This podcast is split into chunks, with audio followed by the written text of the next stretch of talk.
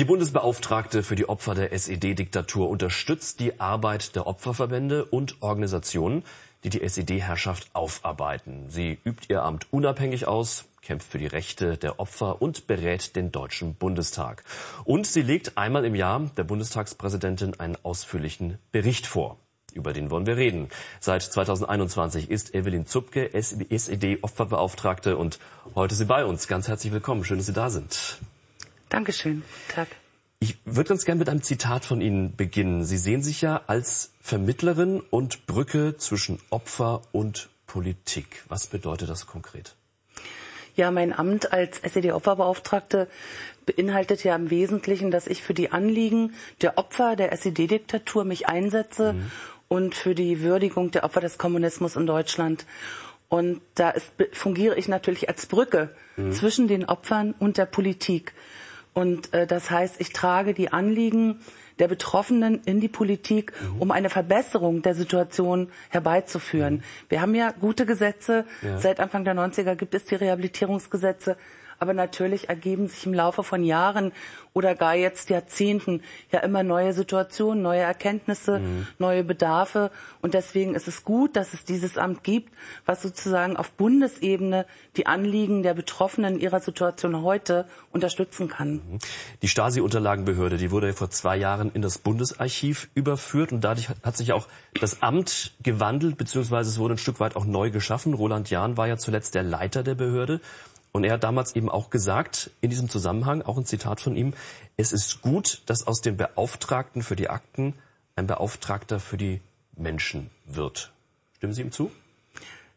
Jein. Ja, also grundsätzlich ist es ja kein Nachfolgeamt, ja, mhm. so wird es ja oft betrachtet. Mhm. Ähm, es ist entstanden aus dem Transformationsprozess, mhm. sprich aus dem Übergang des Stasi-Unterlagenarchives ins Bundesarchiv.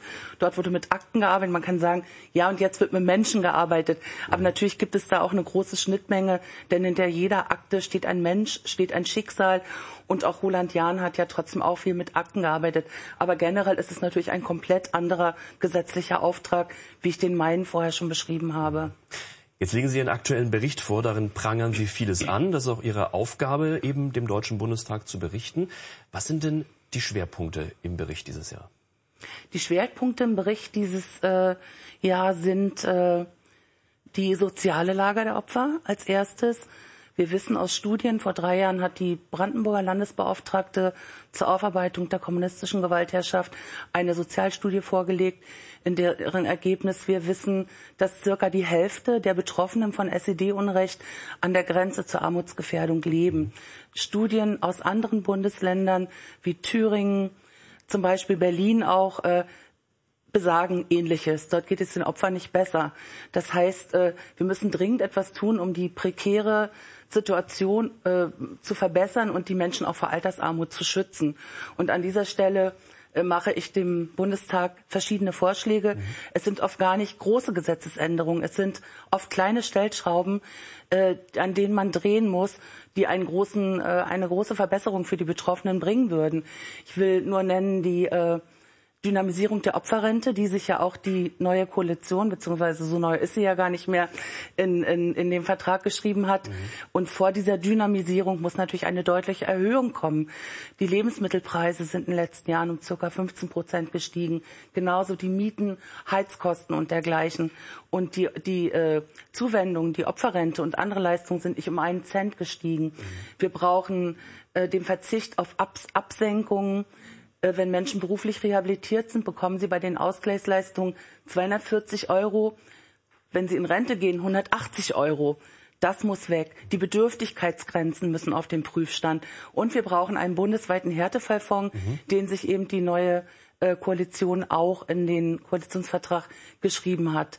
Und da muss, die Richtung stimmt, aber das Tempo muss halt wirklich deutlich anziehen. Mhm.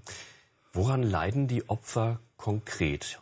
Heute über drei Jahrzehnte nach Ende der SED-Herrschaft? Also das eine beschrieb ich eben schon beim ersten Punkt, Verbesserung der sozialen Lage. Und da komme ich auch bei Ihrer Frage gleich zum zweiten, sehr wichtigen Punkt. Ich meine die Krankheitsbilder. Genau, mhm. da komme ich jetzt hin, ja. genau. Ähm, wir haben ja ähm, noch ganz viele lebende Betroffene und die leiden eben aufgrund der Erfahrungen, die sie in der Haft gemacht haben, die sie auch die, durch die dort geleistete Zwangsarbeit gemacht haben, an psychischen und körperlichen Folgeerscheinungen. Das nennen wir verfolgungsbedingte Gesundheitsschäden. Diese Schäden können die Menschen, wenn sie rehabilitiert sind, äh, geltend machen. Soweit die Theorie. Die mhm. Praxis sagt, dass in den letzten 30 Jahren, und das ist bis heute eben nicht besser geworden, die überwiegende Anzahl, das heißt, wir sprechen hier von circa 80 bis 90 Prozent der Menschen, die einen Antrag auf Anerkennung der verfolgungsbedingten Gesundheitsschäden stellen, scheitern damit. Die scheitern.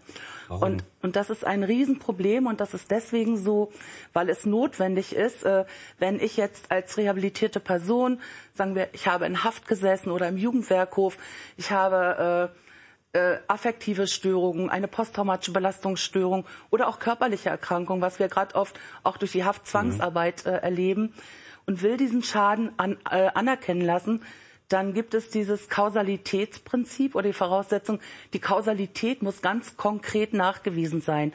Jetzt haben wir aber die Situation, dass viele Menschen äh, erst äh, diese Schäden sich anerkennen lassen, wenn viele Jahre vergangen sind. Das hat verschiedene Gründe. Erstens gab es natürlich äh, die Gesetze noch gar nicht gleich. Mhm. Und zweitens haben ganz viele Menschen äh, Probleme auch, sich mit ihrer, also mit diesem Teil ihrer Biografie auseinanderzusetzen. Das hat verschiedene Gründe. Das ist Scham, das ist, äh, wem soll ich das erzählen? Das glaubt mir doch sowieso keiner.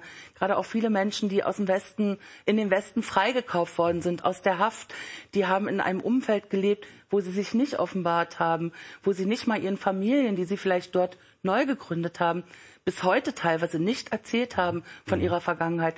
Jetzt gehen diese Menschen äh, zu den Behörden und sagen, das und das ist mir passiert. Die Ärzte haben das bleiben wir im Konkreten, eine posttraumatische Belastungsstörung diagnostiziert. Und woran hakt es dann, und dann dass das nicht anerkannt es, dass, wird? Dass die Ämter sagen, das kommt nicht von der Haft, sondern das kommt davon, ja, weil vielleicht deine Eltern nicht nett zu dir gewesen sind oder weil du äh, ein neuer Fall, mhm. der mir gerade begegnet, ein, eine Frau mhm. aus Baden-Württemberg, die halt äh, ähm, jahrelang gekämpft hat, acht Jahre, die Leute kämpfen acht, neun, zehn und mehr Jahre, äh, dann endlich den Grad anerkannt bekommen hat und ihn dann wieder aberkannt bekommen hat, also den Grad der Schädigung, so mhm. nennen wir das. Aber wie lässt sich diese Problematik lösen? Wir ja. haben da einen ganz interessanten Vorschlag. Ja, ich habe da äh, also einen Vorschlag, der sich auch äh, an anderer Stelle schon bewährt hat, nämlich die Erfahrung zeigt, dass wir eben in den letzten über 30 Jahren haben sich äh, Landesbeauftragte, Opferverbände, Politiker bemüht, hier Verbesserungen äh, zu schaffen. Es hat nicht funktioniert, mhm. weil wir heben das nicht auf. Wir müssen etwas finden. Wir müssen weg von der einzelnen Ermessenserscheinung Ermessensentscheidung eines einzelnen äh, Beamten, sondern wir brauchen eine klare Regelung, die sagt, äh, hier ist eine Erkrankung, hier liegt, ein, hier liegt eine, ein Erlebnis vor. Erstmal liegt ein ja. Erlebnis mhm. vor oder eine, also eine Rehabilitierung. Der Mensch war in Haft, ja. war starken Zersetzungsmaßnahmen ausgesetzt, war im Jugendwerkhof, musste Zwangsarbeit leisten, was auch immer. Mhm. Auf der anderen Seite haben wir eine Diagnose von einem Facharzt, ähm, posttraumatische Belastungsstörung, affektive Störung, Sozialphobien, Depressionen und so mhm. weiter. Und jetzt dürfen wir voraussetzen, dass das eine mit dem anderen äh, zusammenhängt. Das heißt, wir setzen es voraus, nach meinem Vorschlag. Ähnliche Regelung, wie es bei der Bundeswehr Wie bei der, das ist angelehnt an der Bundeswehr, mhm. nach dem Soldatenentschädigungsgesetz, das es seit einigen Jahren gibt. Dem hat der Bundestag auch zugestimmt, weil dort hatten wir ähnliche Probleme und dort funktioniert es seither gut. Und ich finde, also das leitet sich für den Staat daraus ab, dass er eine besondere Fürsorgepflicht mhm. für die mhm. Bundeswehrsoldaten hat. Und diese Fürsorgepflicht äh, leitet sich auch aus dem Einigungsvertrag an für die Opfer der SED-Repression. Mhm. Und deswegen finde ich das sehr angemessen und endlich an der Zeit, hier eine Verbesserung herbeizuführen. Denn natürlich werden die Menschen alle älter. Ja.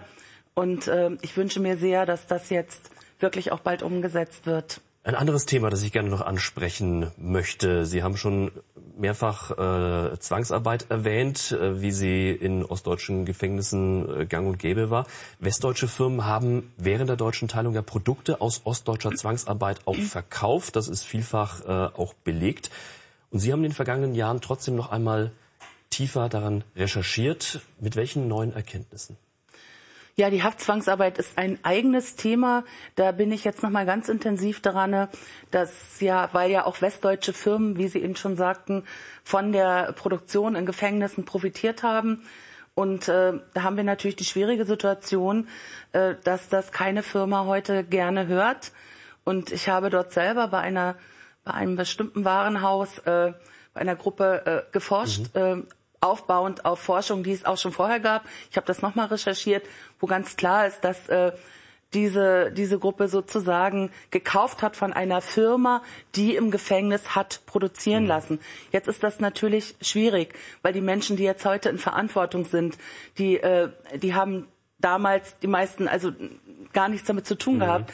Und selbst wenn, äh, es ist, äh, es geht mir nicht darum, um, um die Menschen an Pranger zu stellen, um Schuld. Es geht mir darum, diesen Teil der deutsch-deutschen Geschichte auch dadurch anzuerkennen, dass ich mich äh, mit meiner Firma heute mit diesem Teil der Geschichte der, äh, der, der Firma halt auseinandersetze mhm. und damit auch moralische äh, Verantwortung übernehme.